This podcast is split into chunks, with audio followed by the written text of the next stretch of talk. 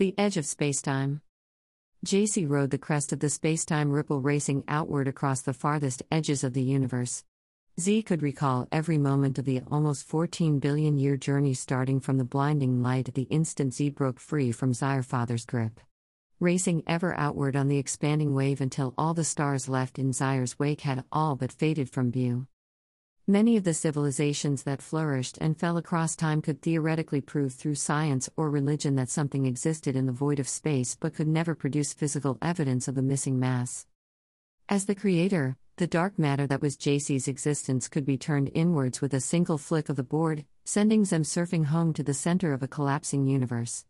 Someday Z would return, but for now, the thrill of the endless ride kept Zem pushing outward.